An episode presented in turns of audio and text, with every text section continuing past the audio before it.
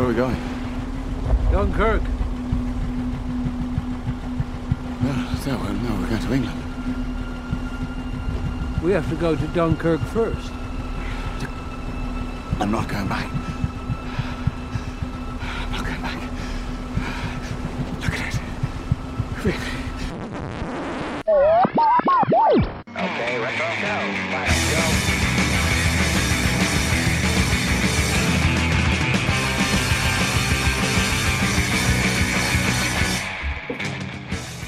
Hello and welcome. Welcome and hello. This is Wait You Haven't Seen, and it's a show where we talk about movies, and specifically, we talk about a movie that at least one of us has never seen before.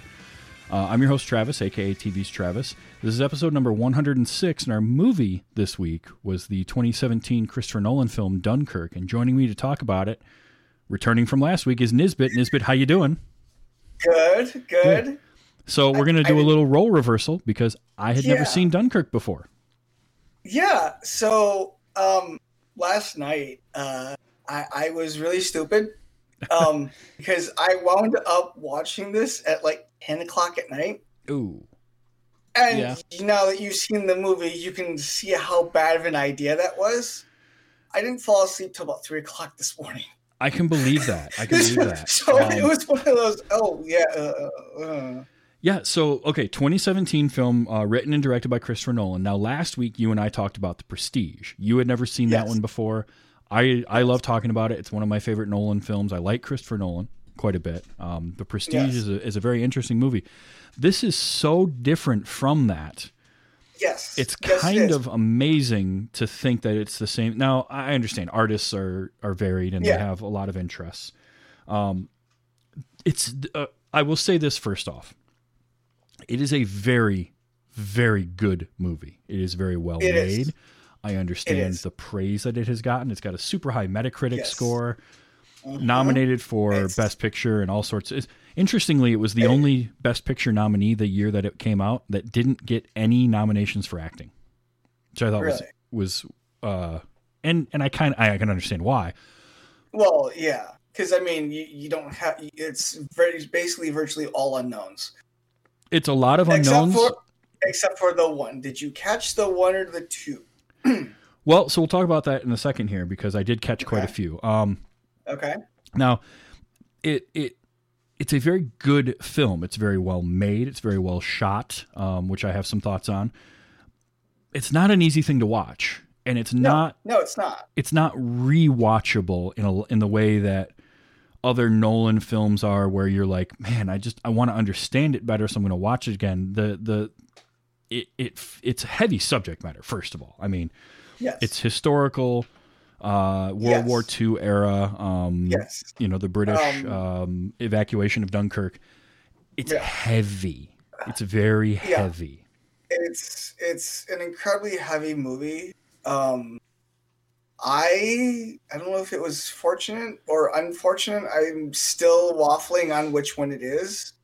Um, but I got to see it in the theaters uh, about the time that it came out. Not like right away. I think it was like four months or four weeks into the run, the theater run Okay. that I saw it. Um, because when I went, the theater was empty. so except for the you know vets who were sitting you know a few seats away Mhm. but you know it, it was one of the it was it was that kind of a, a scenario where i think in the theater there was maybe six of us total oh wow.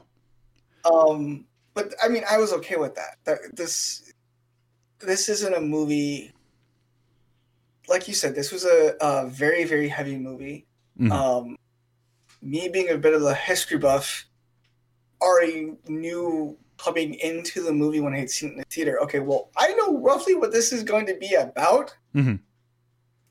and so none of it took me by surprise the way that the Prestige did. Got it. Okay. So, So, even when I saw this in the theater, this there was nothing surprising to me about it whatsoever. Th- This was okay. This is proceeding on pretty much how I imagined that this movie was going to proceed. gotcha. Which is the interesting. level of the level of detail and what I would and I would later find out accuracy was actually probably the most surprising thing. Mhm. Um, but just the amount of grit that is in the movie, not like from the violence standpoint, because that's it's this was actually pretty violence free. Yeah, I would say it's a it's very tame on that front.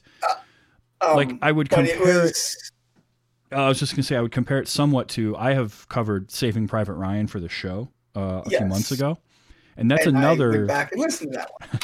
and that's another Eh, eh. movie that is uh, that is a very interesting encapsulation and, and look at World War II. Very different style to it, Yeah, but this I was Um, I was expecting more visceral kind of um, along the lines of like the opening of Saving Private Ryan, the, that kind of visceral war type stuff. I, I don't know why I expected more of that, but I expected to see something like that at some point, and we never really had that, which I appreciate actually. yeah, no, no, it was very well done. Um, so I have to ask you, which which was harder for you to watch, this or Saving Private Ryan first time around when you first saw it? Now, I granted, would- I know that there's a age difference in here, but Mhm. still, I would say this was a more difficult watch, but for reasons that I'll get into later on in the show. that's fair. That's Um, fair. But it was they're they were kind of on that same plane where they're uncompromising, but in different ways. However, Yes. this was more difficult of a sit down and watch for me now, and and there's a few production reasons for that. Um, less so the the material because historical material to me is always fascinating. I, I love Right. uh, historical dramas, and I prefer when they're more along the lines of something like this, where they're really trying to tell you what happened as opposed to taking um, and doing a Michael Bay style, where they they take a historical event and then slam a, a love it up. story into the middle of it and blow up a bunch of stuff. Pearl Harbor, anyone? Yeah. Um, but Yeah, that yeah, I, I I really enjoyed this. Um, now you mentioned kind of a bunch of unknowns, so I made it a point to not uh, go do you know kind of the IMDb internet search thing and look at who's in this movie, who's coming up. I knew it was directed by Christopher Nolan, and um, I'd remembered some of the marketing materials for it when it came out a couple years ago. But watching Okay. the movie, I recognized right away. I recognized Kenneth Branagh. I actually recognized Okay. Kenneth Branagh by his voice from his first line, where he's the the shot is him further down the dock, and he's saying Yes. something to the Yes. colonel about you know you need to know you need to to decide how many injured are we going to evacuate because one one stretcher takes Yeah. the place of seven standing men and i was like i know that voice that's kenneth Yes. branagh and so, I, re- I recognized him Where where did you recognize him from though? I mean, because I mean, to me, he's still a fairly unknown. I mean, I'm still looking at his list, and it's like, okay, well, none of these have I seen. oh okay so kenneth branagh his he, extensive he- list is we covered uh, mary shelley's frankenstein for this show a few months ago during halloween he wrote and direct, he wrote uh, wrote that one directed it and starred in it Um, he directed and starred in the mid, uh, Murder on the Orient Express recently. Um, he also directed the first Thor film, which some people Okay, don't that- don't realize. I did not realize that. No. And and he's a huge Shakespearean actor. He's done uh, Henry the Eighth. He's done a bunch of Shakespeare stuff, um, both stage and film.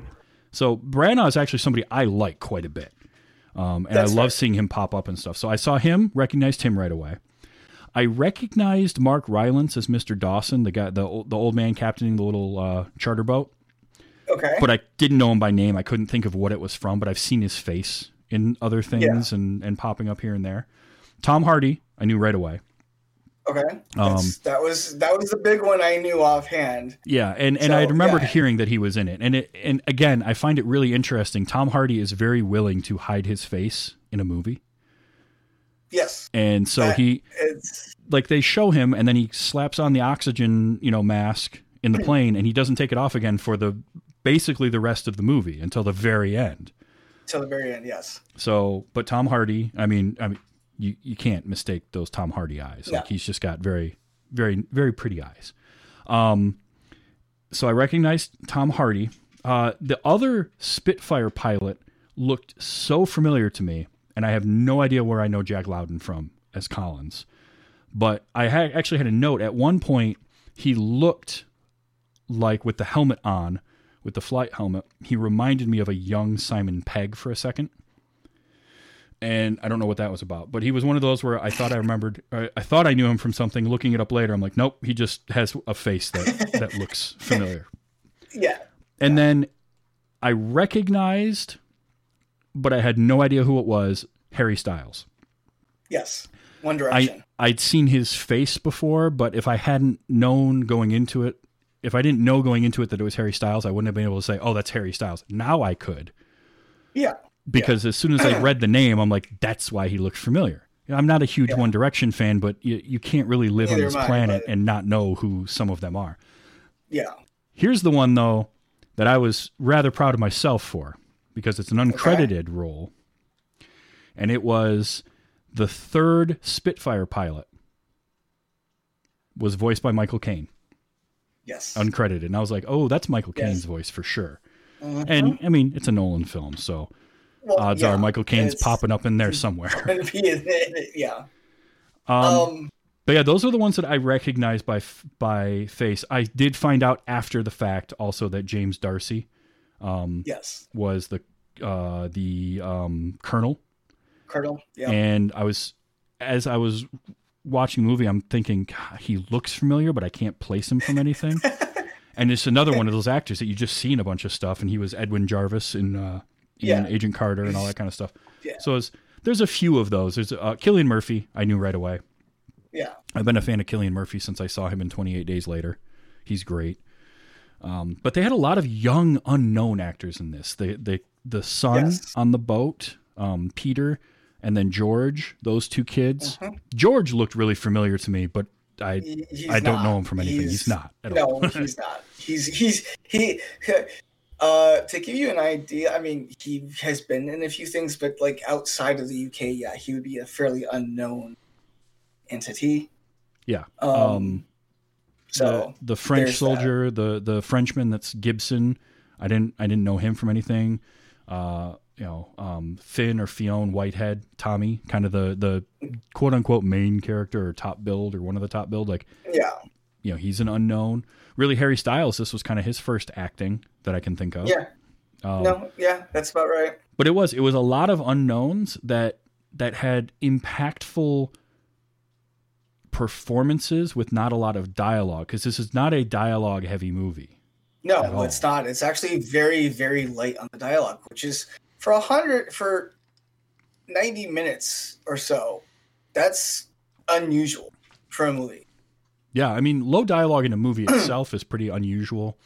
And typically, if you're going to get a, a lesser dialogue, what you get is it's an action movie that won't have a lot of dialogue, but it'll have it in between the action sequences. So you're getting like big set piece, some dialogue, big set piece, some dialogue. This Yeah. was, Bits and pieces sprinkled throughout the entire movie. yeah, it was very. Uh, the performances were very much driven by by visuals. It was visual storytelling. It, it's incredibly well done. I was surprised at the length of it too. An hour and forty six minutes total. Um, Yeah, Because again, it's a it's a Nolan film, so I'm expecting this two and a half hour sweeping epic, and it was it was very different from what I anticipated going into it, knowing what I know of Christopher Nolan. So that was that Yeah. was interesting to me. Um, So- but yeah, the the acting is just it's good. Everybody is top notch. Um, Yeah. And it it helps. I think when you have younger actors, you have lesser known actors. Sometimes it can help to have less dialogue because you don't get bogged down in oh this person doesn't know how to read dialogue. They can. It, it feels more improv to have set pieces set up, these staging, like the whole opening of the movie, um, with them going through that town uh, and him running away because he he stops to he stops to take a squat and then the gunfire happens and he runs and he's jumping fences and he's trying to fight back and that jams and he throws the gun you know he throws the rifle he's jumping again he's running he's running running and then he finally gets to the beach. Like all of that's so impactful and then he's undoing his belt to squat again and I, all i'm thinking is that would have been taken care of like three or four blocks back. You don't need to you you don't need to shit on the beach. You're you need a change of pants is what you need. Yeah, But yeah, that's very true. He, yeah, no, he would not have needed to go at that point. It would have been done and over with. that was that was taken care of for you.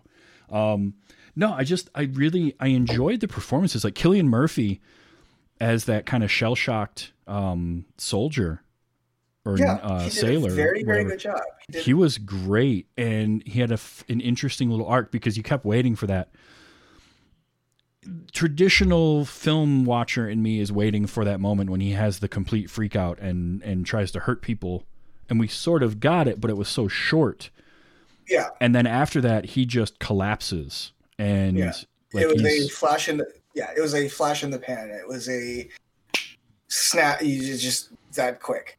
Yeah, and and meanwhile, you've got Peter who's going through a big arc because he's excited to help out. He's excited to be doing something good for the for the cause. We don't know until the very end of the movie that part of that is because his brother was in the Royal Air Force. That was a fun reveal.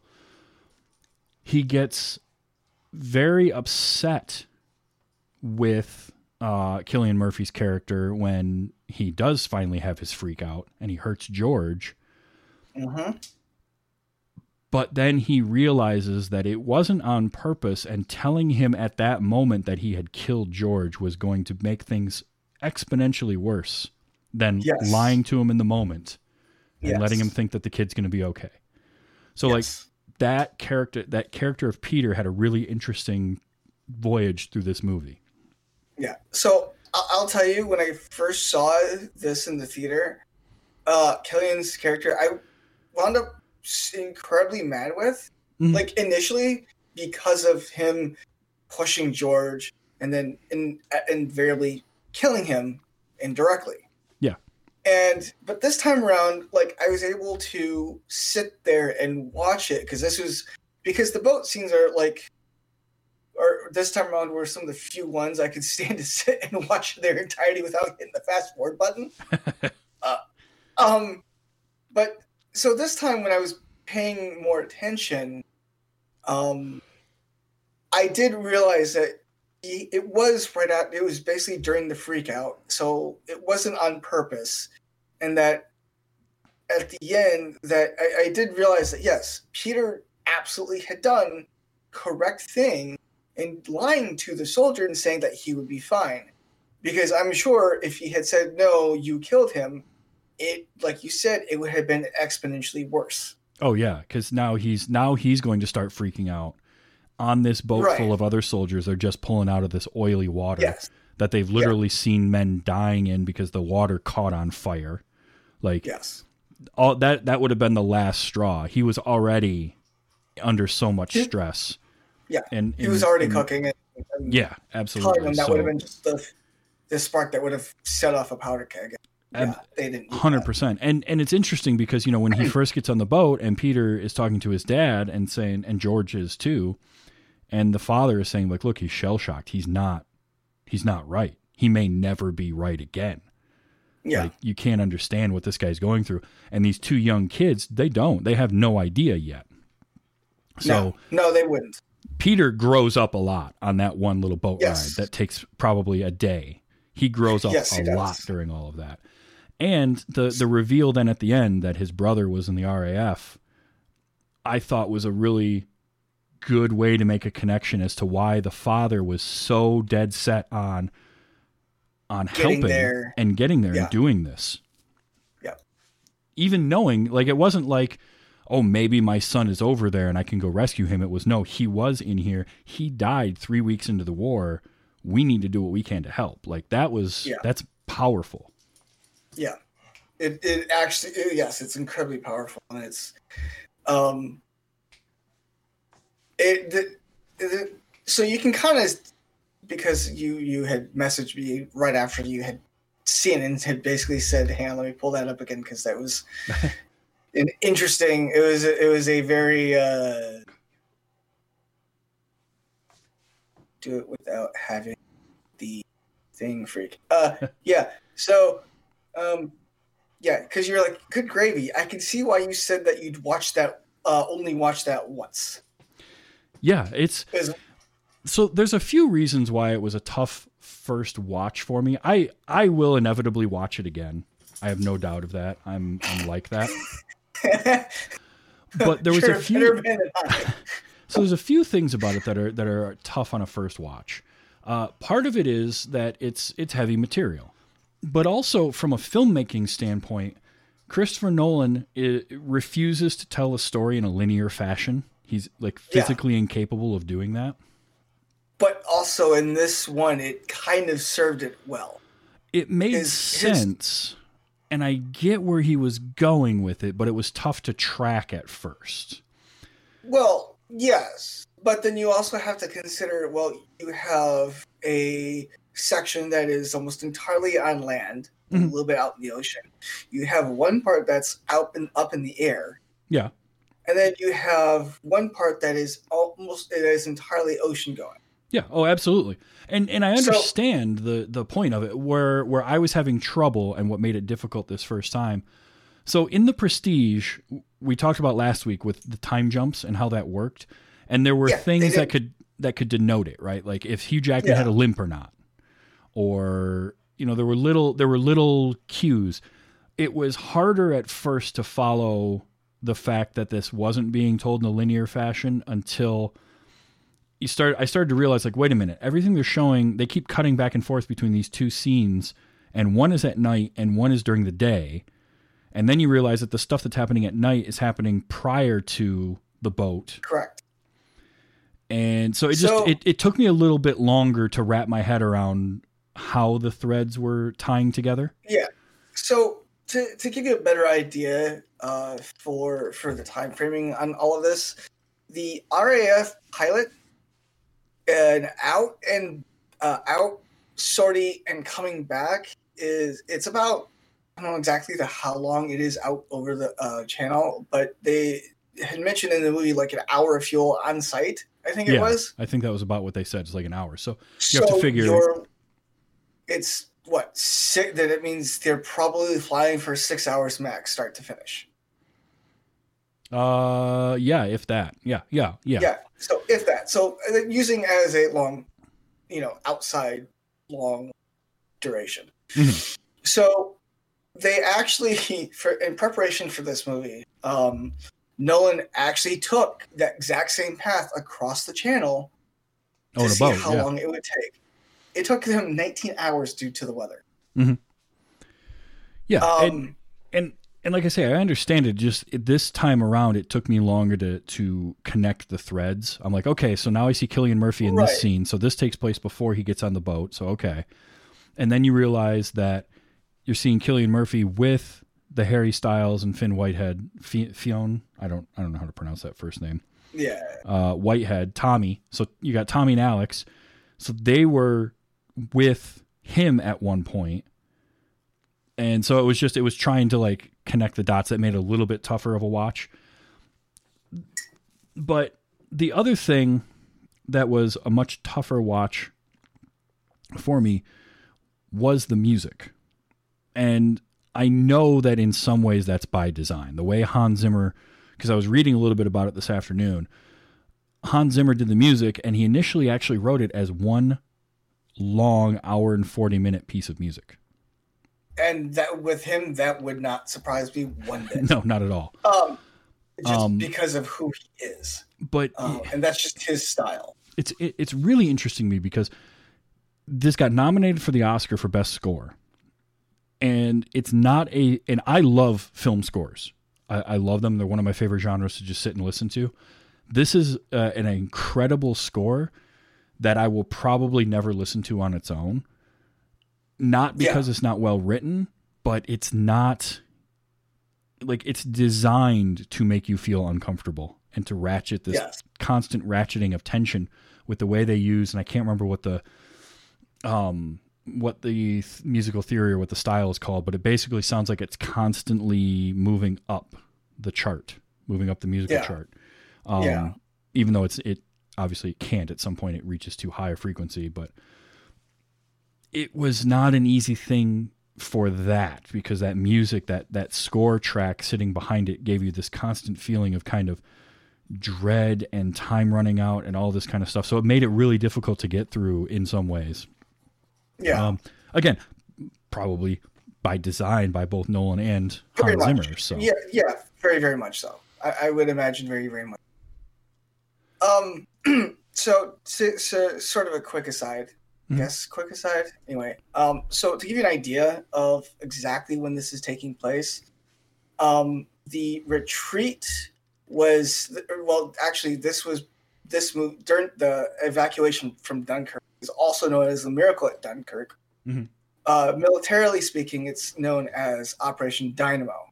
yes, Um, this happened basically within the first month, the first four weeks of um, Churchill's tenure as uh, prime minister. yeah, which I didn't know that until I was reading after the fact. I knew I, I Um, didn't realize it was that early in his tenure.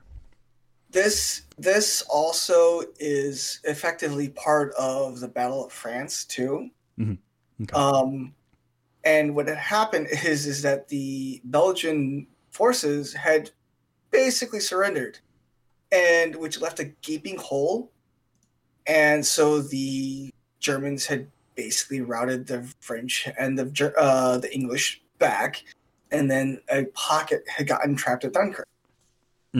Okay. Um, from what I understand, Churchill had gotten told uh, they basically very quick, eh, well, by I'm sure a lot of standards, very quickly put together the operation and had it go underway to get uh, as many people as they could out. Mhm. and it Um, was they. What did they say? Something like three hundred thousand. They they managed. to Three hundred and thirty-six thousand plus were evacuated. Um, for every seven men that they were able, able to evacuate successfully from Dunkirk, there was one loss. Okay. So they managed to get seven out of eight people, or seven out of eight soldiers evacuated from Dunkirk during that period. They were then able to also evacuate later 150 or so. So all told, it was like something like half a million soldiers that they were able to pull. I mean, that's pretty incredible. Yeah. Um but the entire thing, this from from what of the timeline I know and from the clues given from uh, like the boats um the specifically the the civilian boats uh this is probably starts the first or the second of June at the latest okay. uh, and it goes through probably this the third or the fourth when it ended. Um,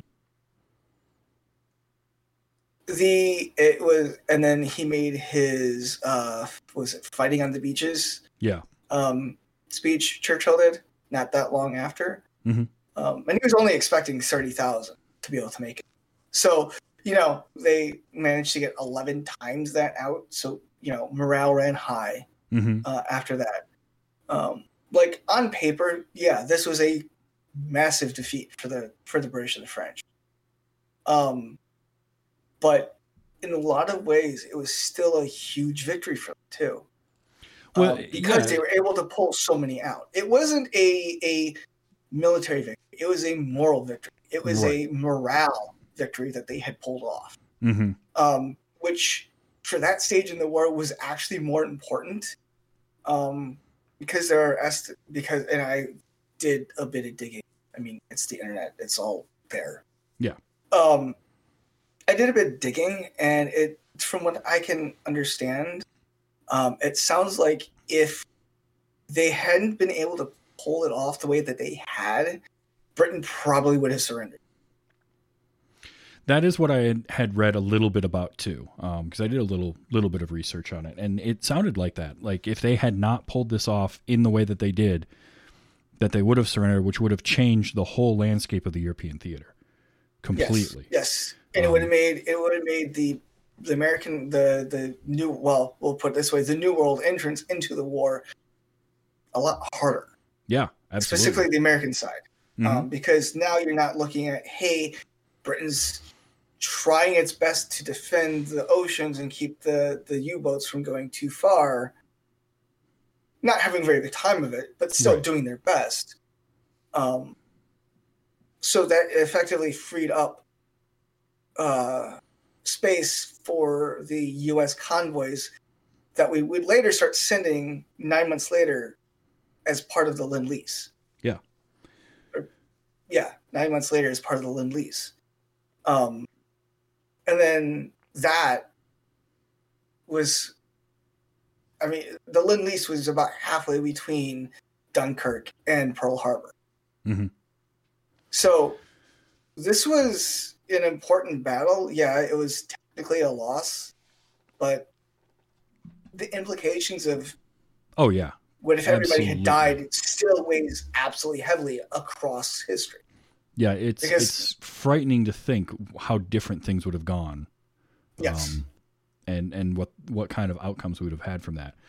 It's important, and I think it's an interesting story to tell. And what I liked about it, so and part of why I definitely will go back and watch it again at some point. Not right away. I'm going to give myself a little breathing room, I was gonna say, which I do often with war films anyway, because yeah, because war films that that are set in real life situations, World War II or Vietnam or something like that, because it's something that has happened, I, I tend to give myself a little bit of a breathing room before I watch it again. But part of what made this so interesting was this is not a typical World War II film in any way.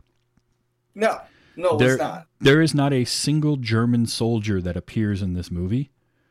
Eh, Um, it- there's a couple shots right at the end where you see some out of focus like heads at the at, at the edge of frame or something, but Yes. nothing from the German side and no German soldiers. They don't run into anybody. They give you the red herring of thinking that the the guy who isn't talking is a German for a, a short period of time. Harry Styles is yelling at him, and it turns out he's a French soldier who just wants the hell out of there, which I get. Um, but it's uh, it, it, so it's interesting in that respect, and I like that. I like that because we don't need to necessarily see either side of things or even see them run into anybody. Like you don't see you see German warplanes, and and that's about it, and then some shots fired. So that was interesting to me. And I also think that from a production standpoint, music aside, the music was was difficult, but it's done on purpose, so I can appreciate it. But the technical filmmaking of this is something that I want to watch again because I think it's very, it's so well done. Nolan is such a technician when it comes to filmmaking, and he he gets the crew that he will put together, whether it be Yeah. editing or sound, Yeah. which this one.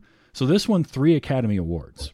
This won Yeah. Academy Awards for uh, for film editing, sound editing, and sound mixing, and it deserved all three of those because I I I honestly wish I had been able to see this in a theater with a sound system oh, it because was- it had to have just been so much better. insane. so much better in the theater. Um, so speaking of production notes, um, this also was done. Um, I'm sorry, I forgot. I- I have something else for later, but I forgot what I was going to say for this part. So That's all right. Well, another thing go. Is the visuals. So it's a very visual film, um, which yeah, you know th- that sounds kind of redundant, right? The film is a visual medium, but it's it's a visually striking film, and it being Yeah. Nolan, and me not really paying that much attention to all the credits of every film the last ten years.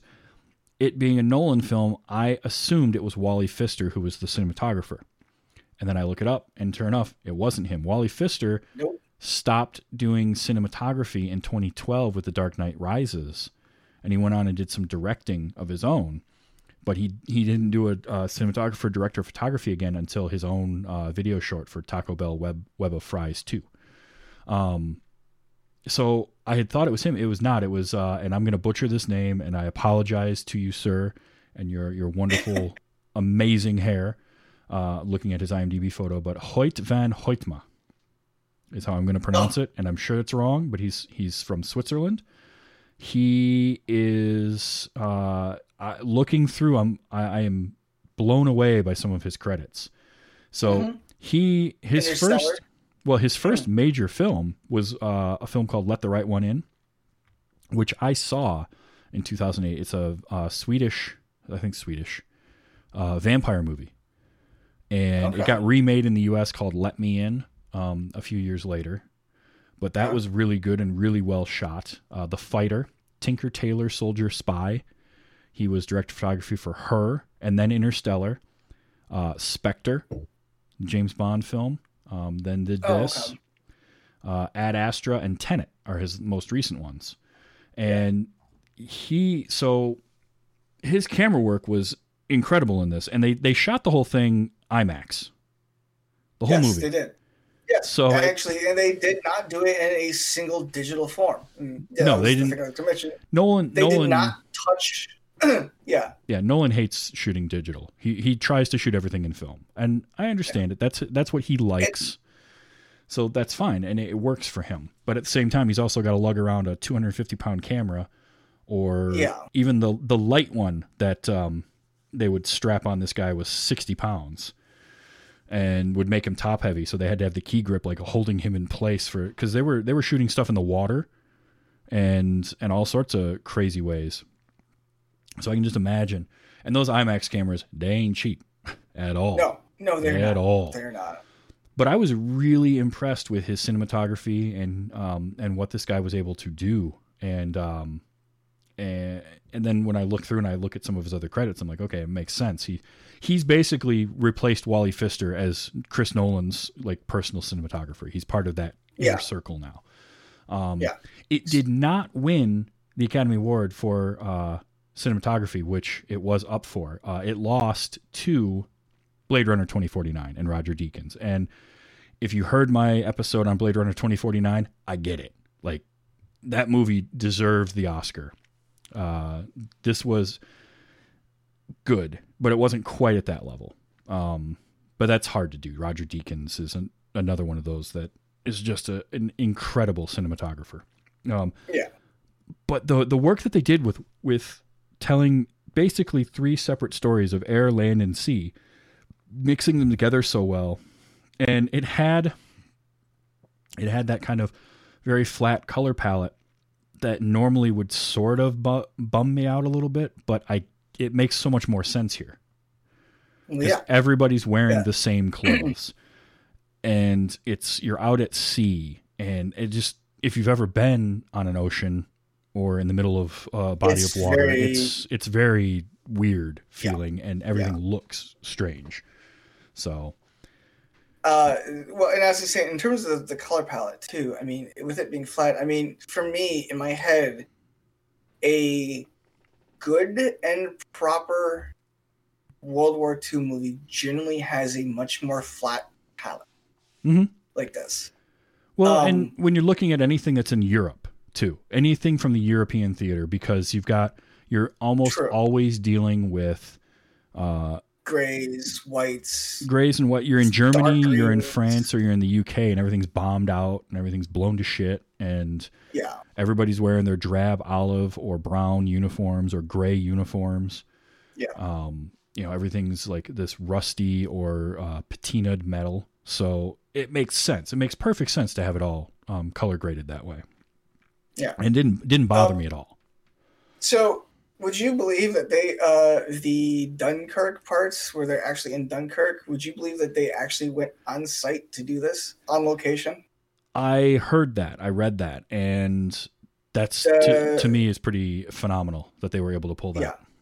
So, they not only were able to do that, but they also wound up getting uh, the city of Dunkirk to help them. Mm-hmm. um like the entire part where you see the city they one blocked off the areas that they needed to they developed a basically a, a city department to help handle all of this Mhm.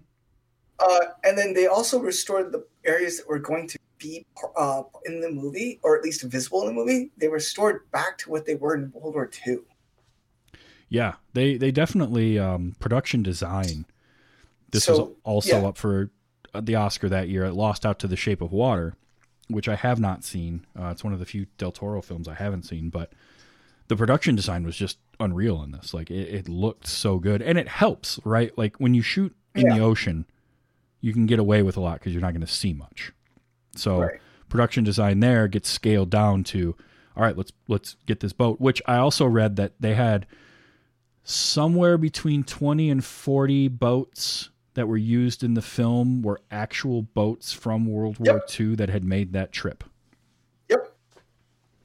That's correct. So, Uh, they actually also had found some of the uh, uh, ships, the military, the destroyers and whatnot, uh, had actually also, like, not necessarily been part of the thing, but they were able to either put them out to sea far enough, uh, because they were like museum ships by that point. Mhm. Um, but they were able to basically use actual um, Royal Navy ships at least close to that, at least from close to that era, Mhm. um, to be put into the movie too. So that's Nolan that's great. pretty and much, yeah, I, I heard they also Nolan got a much- couple. Oh, go ahead.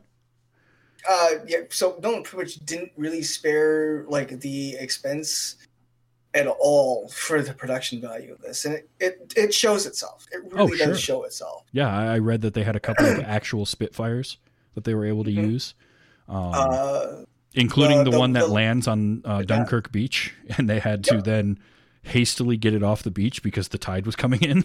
Yep, yep. They had a 45 minute window, and they're like, "Well, okay, do it once, pull it off the beach as fast as they can."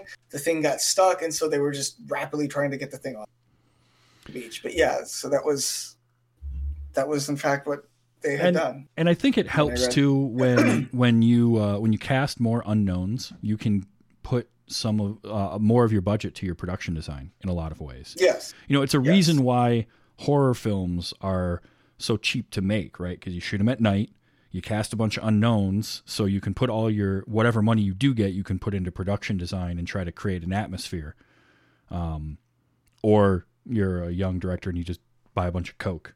But either way, like one one way or the other, you're not spending a ton of money on making the film um, from the acting standpoint. But but Nolan not having to like not only did he cast a lot of unknowns, but even the known names that he did, Cillian Murphy, Michael Caine for the probably day that he was there to, to record his voice, Tom Hardy. These are people he's worked with before and like working with him. So he could probably get them to do it for I mean Michael Caine probably did it for a song just because you know he didn't have to be there for that long. So Yeah. that again that brings down your your budget for acting that you can put into the realism of this and the technical advisors because I did I also read they had some actual survivors of Dunkirk um, as Yes. technical advisors too, which I thought was really smart.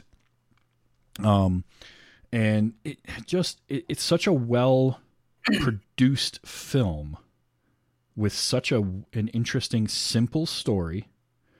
Um, the characters I don't know that I would call them overly complex, but they also aren't supposed to be. These are like your soldiers are kids.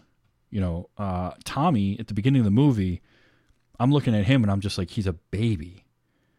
And Yeah. he looks like he's and and I have no idea how old um, the actor was when they made this. Uh, I can look that up, but he he's just he's just a child. He's so young. Harry Styles is so young, and they look it, and they're just trying to survive. And that was the other thing that made this different from a lot of war movies. Is there's not there's not a bunch of heroic characters and heroic moments. You have that great moment where the Spitfire shoots down that dive bomber right at the end. hmm Outside of that, the rest of the movie is really just about surviving and getting out of there, uh, which is so different from most war Yeah. films. So I found that very interesting. Um, he. So, um, yeah. So part of it too, like because I mean, you could kind of tell that the soldiers felt like, okay, the RAF basically abandoned us. Mhm. Well, no, they were actually protecting them because they were actually farther inland, fighting Yeah. the Spitfires, and the what the two or three that they would see are the only ones that had gotten through. yeah, and so that instead of the, we'll call them a you know a squadron of Spitfires, they saw two, maybe three, mhm. and that was because their RAF guys, their RAF pilots, uh, managed to halt all but the few that got through. Yeah, So, and that was that was a neat thing to read about um, and I understand also why it wasn't brought up explicitly in the film. Like they they have that moment at the end where everybody's getting off the, the train and off the boats, or they're getting off the boats before they get on the train. And the one soldier yells at Collins. He's like, "Where where were you when we needed you?"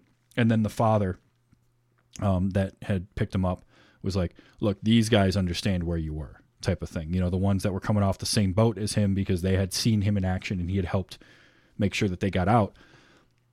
And that was a, a, fun moment and they didn't have to then tell us oh yeah by the way the you know the raf did all this. We don't need that in this story but it's that's great to hear about afterwards. Like yeah there there could have been there would have been a lot more german uh, planes coming in dive bombing but they were taking care of them inland.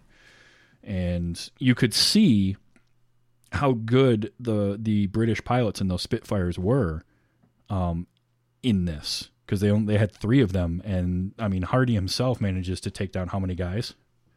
Yeah, he takes on like right? three or four planes by himself.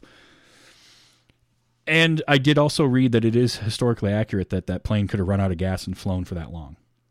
Yeah, kind of gliding back and forth, which yeah, that's such a, um, a interesting looking image yeah. to just see that plane, see that Spitfire coming in, and the propeller's not moving at all, and it's just gliding on by, quiet, eerie. Yeah, Yeah. the um what and it's, and it's funny too uh what they so there was actually a reason why they picked that particular uh boat uh that particular civil, uh, civilian boat to tell the story about okay uh, because the ship was named in the movie the ship is named the moonstone mm-hmm. um but it's believed that the ship that it is replacing is the sundowner Okay. Which, uh, now, uh, which, um, for the people that were actually on the boat, you know, at least departing from, you know, England, uh, there were in fact three people.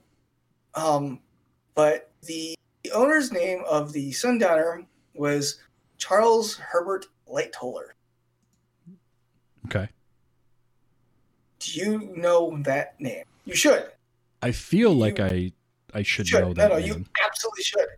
He was the most senior surviving member of the RMS Titanic. Ah, that's right. Okay. Now so, I'm remembering. they wanted to, I, from what I can gather, they wanted to tell his story with a few creative liberties, clearly. Mm-hmm. Um, but they wanted to tell his story, but without having to bring up the Titanic and say Titanic, because so, I just would have that one whole third of the movie, which is a, okay, well, whatever.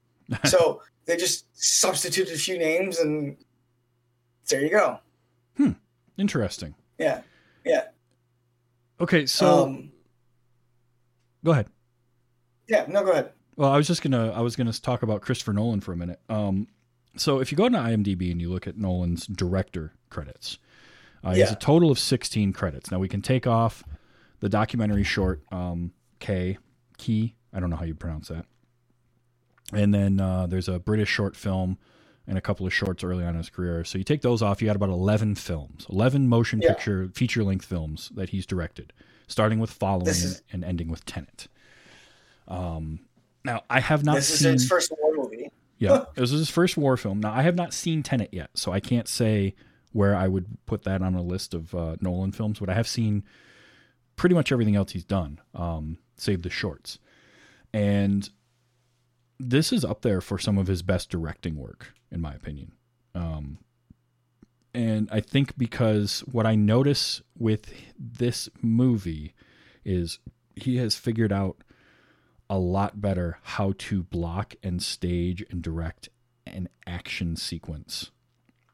If I it, when I compare this to action sequences in something like Batman Begins, I never felt like I understood where anything was in some of those fights and some of those action sequences. I would lose perspective. I would lose kind of my place in the on the map, so to speak. He blocked this stuff out so much better that even though I was confused by the timing some, for for a while, I eventually kind of figured out what was happening in in what kind of an order.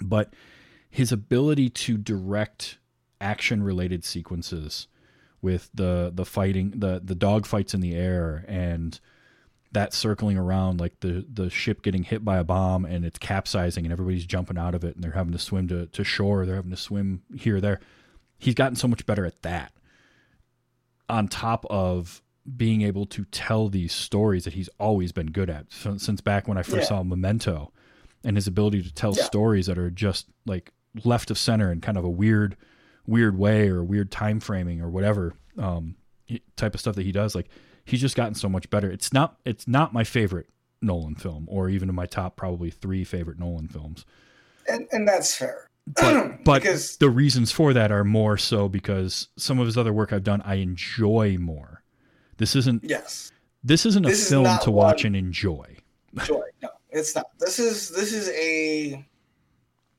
this is almost a learning film. Really, this is almost a teach uh, teaching film. in so, in a lot of ways yeah uh, it is it is an Um, art piece and it is a hey here's something that actually happened and we're going to try and make it as accurate as we can i'm sure there's stuff they left out there's stuff they changed obviously characters Uh, are sort of amalgamations of different things like right. that's filmmaking i understand So, that well, it's funny you say that too because apparently too, from everything I was able to find, um, they had some of the survivors at the premiere in uh, the UK. Mhm. Um, the only thing that they really complained about was like some of the soundtrack was actually louder than what it actually was. which is like- nuts to think about. Which like, yeah, it's like okay, well that's not something you ever hear, and it's like it was just I guess Nolan just decided to pay that much attention to detail and to the accuracy of the movie. Like mm-hmm. it just it was just that way. Yeah, and I mean, hat tip to him. This is, from a technical filmmaking standpoint, this is some of the best work I've seen out of Christopher Nolan. Like just just Yes. filmmaking. There's a shot in the beginning of the movie, and I think you may have mentioned this to me, maybe in Discord or something. Uh, there's a shot early on in the movie where Tommy is, he's on the beach, and there's a di- there's a bomber coming in, and so he drops to the deck, and the bombs, and this shot is framed with him and his hands over his head, and you're watching the trail of the bombs come in and get closer and closer and closer. And it's then such stop. yeah, it's such a well framed, well shot moment of film, and it's Oh, yeah. really, really compelling, and it sets a tone right away. Like the opening of this Oh, yeah. movie sets such a good tone for what you're getting into. Uh huh. Um, Oh yeah. yeah, I, I I really enjoyed the experience of watching this movie, and at some point I am going to watch it again, and you know, be able to to take in even more. But it's worth seeing, even if you're not a big war film fan. I think because it's so it's not your typical war movie. It's not your you know the good guys versus the bad guys, and the good guys coming out on top. Like it's it's a it's more about survival. It's more. It's more akin to which what's the Tom Hanks movie where he's stranded on the island? Oh, Again. uh, uh, Castaway. What, yeah, it's more akin to Castaway than it is Pearl Harbor or even uh, Midway. Yeah, I would say that. I mean, in the way that is- Saving Private Ryan was a, a war film that went in a different direction, and it's still your t- it's still a more typical Hollywood war film uh, for World War II. But it it's it sort of broke the mold and it got away from it took this uncompromising view of what World War II could could be like. This went kind of takes that even further, but it also is able to be it, it's able to be a film about World War II that doesn't need to have like this uh, big uh, big statement that it's making. It doesn't need to span the entirety of the war. It doesn't need to even show a German soldier the entire time. And it doesn't have to be super like viscerally graphic. And and and yet still be affecting and still really grab you. So And this entire movie probably spans two, three, four, maybe, maybe, maybe five days. oh if At that, most. yeah. Yeah, if that. So you're getting a very, very short window, but you're also getting the entirety of probably one of the most crucial points in the early war. Yeah. And it's Because done this, Oh, go ahead. yeah, I mean, it's just it's done in this way too that it can have this tension about it because of the way it's edited, because of the way the music is, and how the music feels like it's constantly swelling, but it never quite crescendos. I think my note, and let me look at this because what was it? It's an hour and 13 minutes into the movie. This movie is an hour and 46 minutes long. At an hour and 13 minutes, we get our first actual like orchestral swell of music that feels like a film score. Up until that point, the the score is much more of like rising strings and clocks ticking and all this stuff that you you feel and is there and it's serving a purpose but it doesn't feel like a film score so it takes over Right. an, an hour almost almost what probably 75% of the runtime before you get that so Yeah. it, it's just it's this really interesting experience because of that and i mean i think it's worth doing. And like i say because it's not like there isn't a ton of uh graphic on-screen violence you're not seeing you know people with limbs blown off and blood everywhere. It's it's more it more approachable. yeah it's oh it's very much implied but it's more it's a much more approachable thing. Even when the, the george falls and hits his head at first i wasn't sure what he had hit because you see him go down and then you see him on the ground but you never see blood really? I mean you see a little bit in his hair on the back of his head but it's not like it's not, it's not pouring out. There isn't this this big long thing where you see like oh he hit his head on this thing. He didn't go that route. It was much more implied and i appreciate that because it actually makes it more impactful when you find out how rough he is because you have to find that out through the reactions of other people not through this we're going to show you a head wound type of thing so yeah, it was it was yeah, that was this movie was very unless you know the history knew coming in exactly what was going on. I mean, you were still right there with the folks in the movie. you're mm-hmm. right there learning as things were unfolding yourself. yeah like- absolutely There was there was no way unless you knew ahead of time what was happening. There is no way for you as the audience member to go, "Oh, hey, I know what's going to happen. I know roughly what this is. What's going to be happening. It's going to be this, this, this, and this." No, no. yeah Uh, you can have an idea, but unless you like go and like read up on everything, you're not gonna. You're playing catch up with the uh, cast, basically. You're Yeah. playing catch up with the uh, military. Yeah, absolutely. And and it's it's I liked it. I I liked the movie. Um, but I also fully understand why you would say, I've seen this movie before. I don't know that I want to watch it again. I'm Yeah. glad that you did. I'm glad that you put yourself through that to I'm- come on and talk I'm about glad I- this. I'm, I'm glad I did too. I'm glad I did too because if nothing else, at least I got to refresh my my brain of oh yeah, these are the parts I really didn't like for silly reasons, or these were the hardest parts to watch. I'm I can remember what happens well enough. I'm just going to go ahead and fast forward through this part. Yeah, and know? and basically what I would say is to anybody that's thinking about watching this, give it a give it a watch. When I say that it's difficult, it's not because it's uh it's visually like arresting in a way that's going to make you uncomfortable, but it's this combination of very dour story, especially to start, and even the ending though it's uplifting because they all got home. And it's Well, yeah, but the the way main the, characters got right the main characters did. But the, even the way it ends is kind of ambiguous kind it's not really a, a happy ending but it's also not like a completely unhappy ending. You know tommy's home but now he's like great now what? Because alex who since they got on the boat has been upset because he thinks nobody's going to care and everybody's going to spit on them and think that they're cowards and retreating and all of this. And now he's seeing the praise of all these people that they come home to.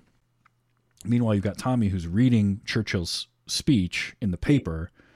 and doing a very good job of it too. By the way, Yes, he is. Um, it's like the most words he speaks in the entirety of the movie.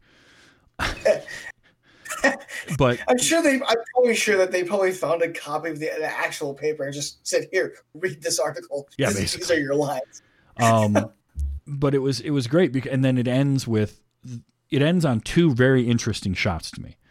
The burning Spitfire because Uh-huh. when he lands on Dunkirk, and that's the bummer of it is Tom Hardy's pilot gets captured.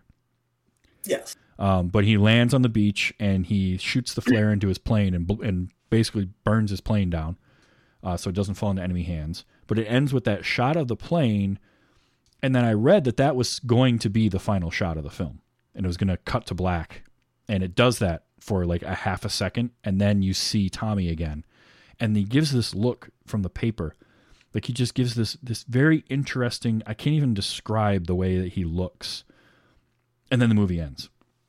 Yeah. So Well, because you also see the paper too, right? That's that Mhm. scene, right? yeah, yeah, yeah. And I, I think it's that that paper. Uh, I think it's that look of okay, great, you have it in, you have something in there, but it's not as much as I would have liked. Look, hmm It was I like it. It was okay. You did it. You could have done better. It was that look. Kind of, yeah, yeah. it was yay, you did it, but at the same time, what the hell? You shortchanged me. Kind of, yeah. I mean, the things with this movie that make it a difficult watch are intentional choices by the filmmaker with with music, with visuals, with the the way that he plays with time to make you uncomfortable while you're watching it. On top Which- of on on top of it being a story that is, you know, it's it's a it's a low point and yet also a high point in the early part of World War II.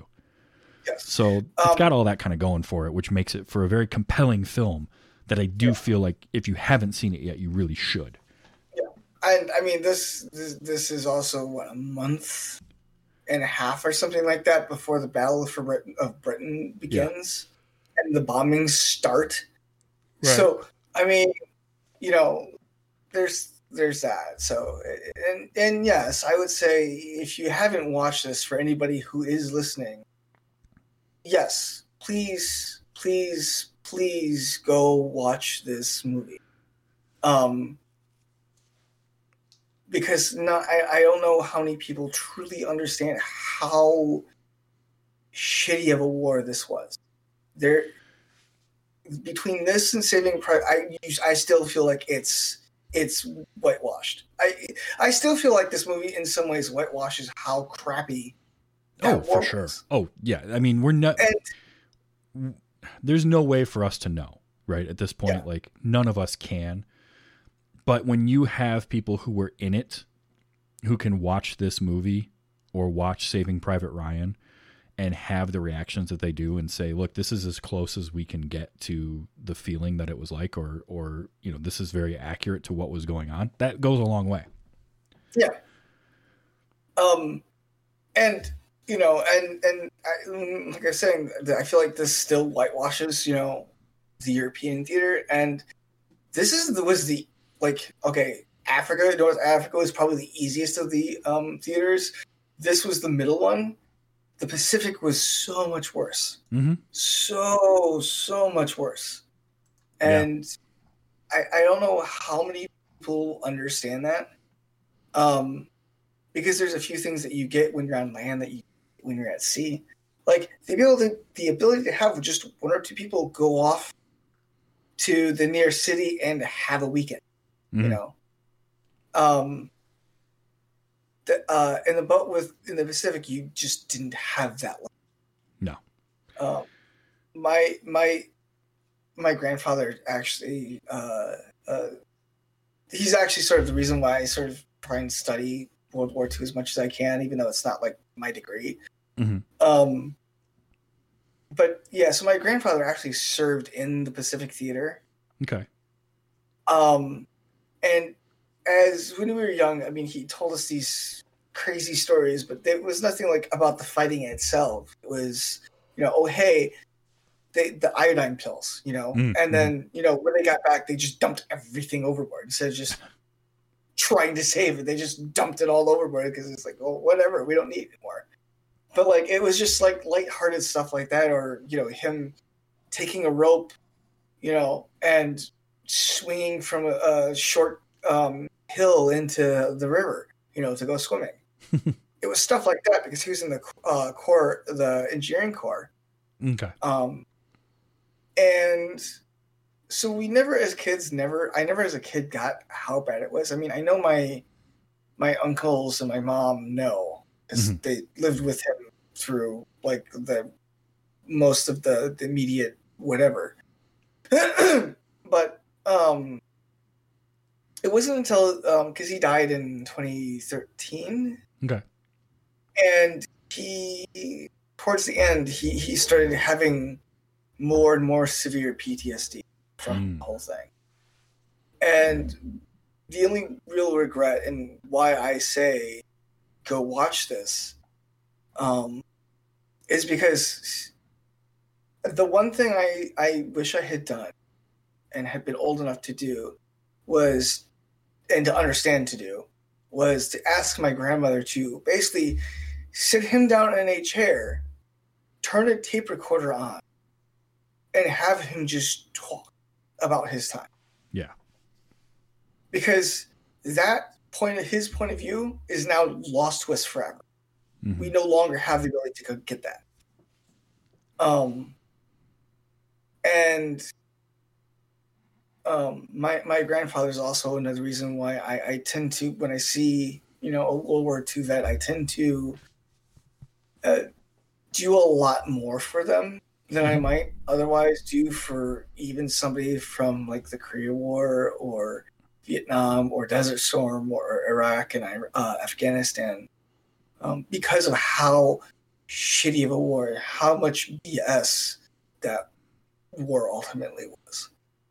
Yeah. Um, it was it was a politician's war that got a lot of people killed.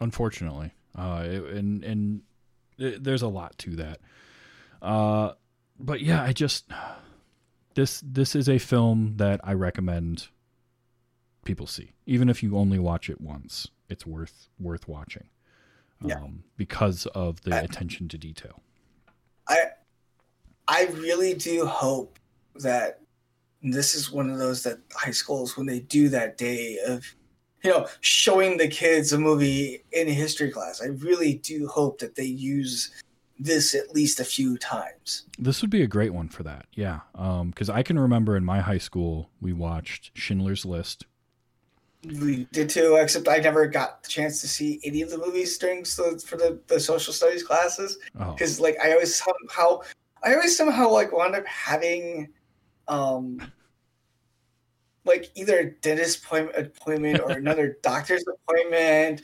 just or- happened to fall on that day Right. Well, and it didn't help too that I was went to the math and science center, so it's like, well, okay, well that plus that, it's like, okay, that's just rubbing salt into this really Right. nasty wound.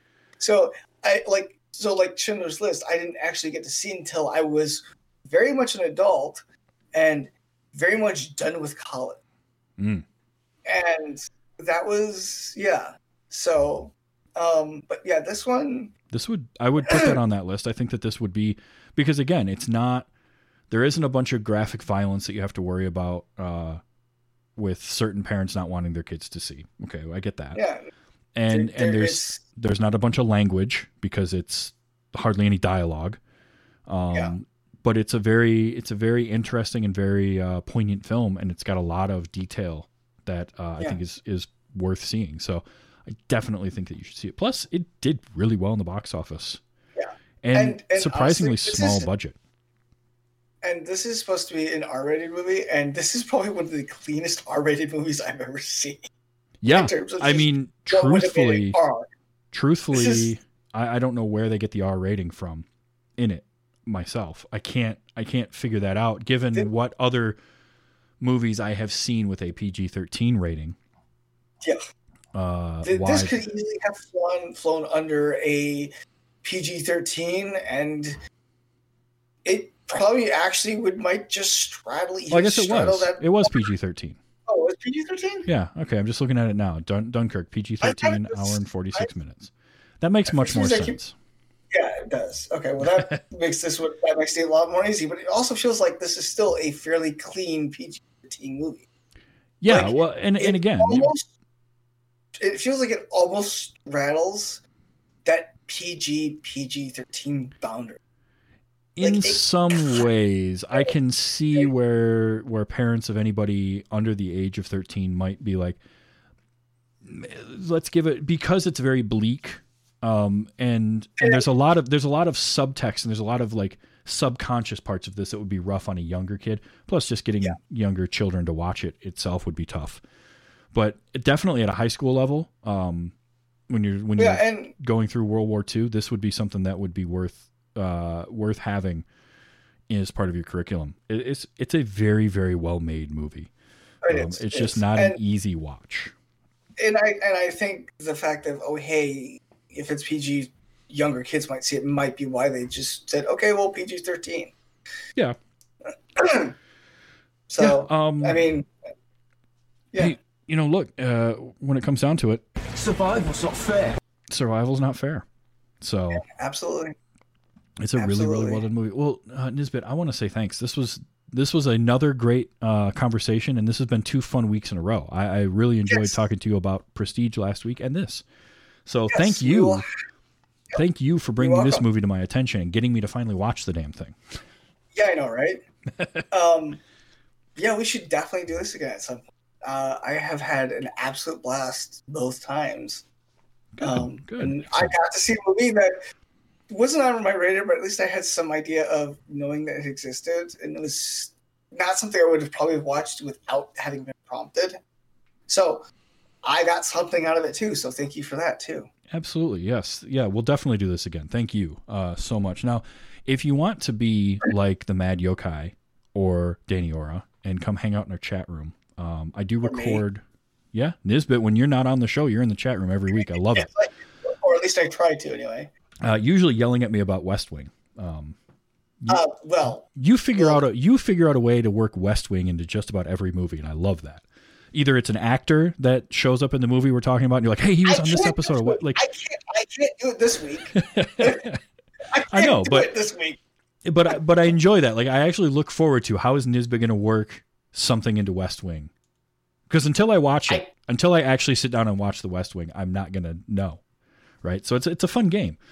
But uh, if you want to be in that chat room, I record the show Sunday nights uh, on Twitch, twitch.tv slash TV's Travis, about 8 p.m. Eastern time. So adjust for your uh, your desired uh, time zone. But um, you know, come on, come on, hang out uh, and uh, and yell about West Wing at me because uh, that's always fun. Or not.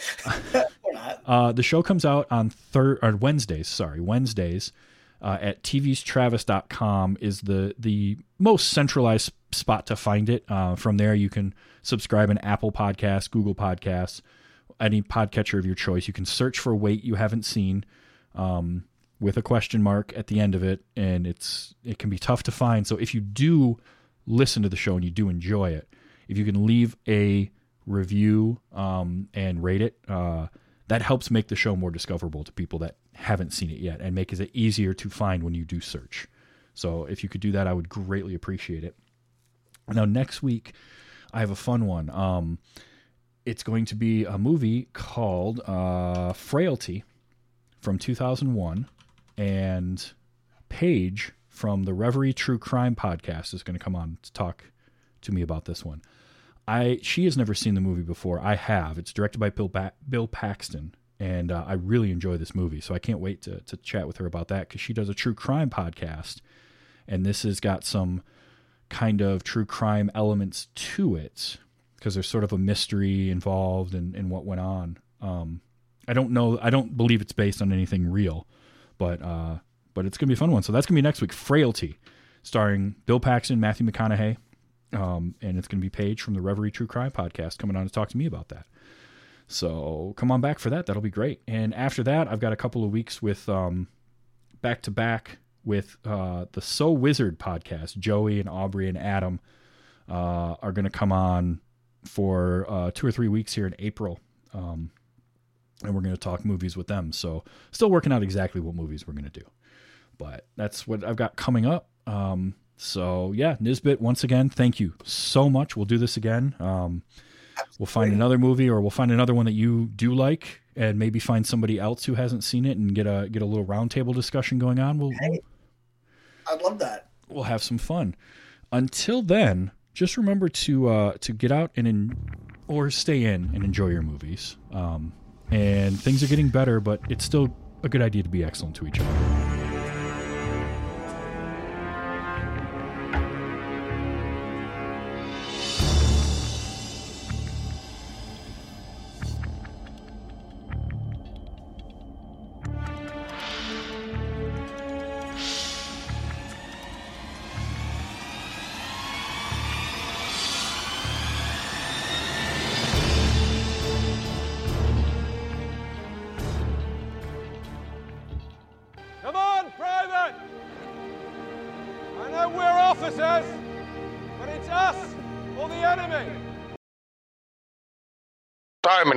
Hopes you have enjoyed this program.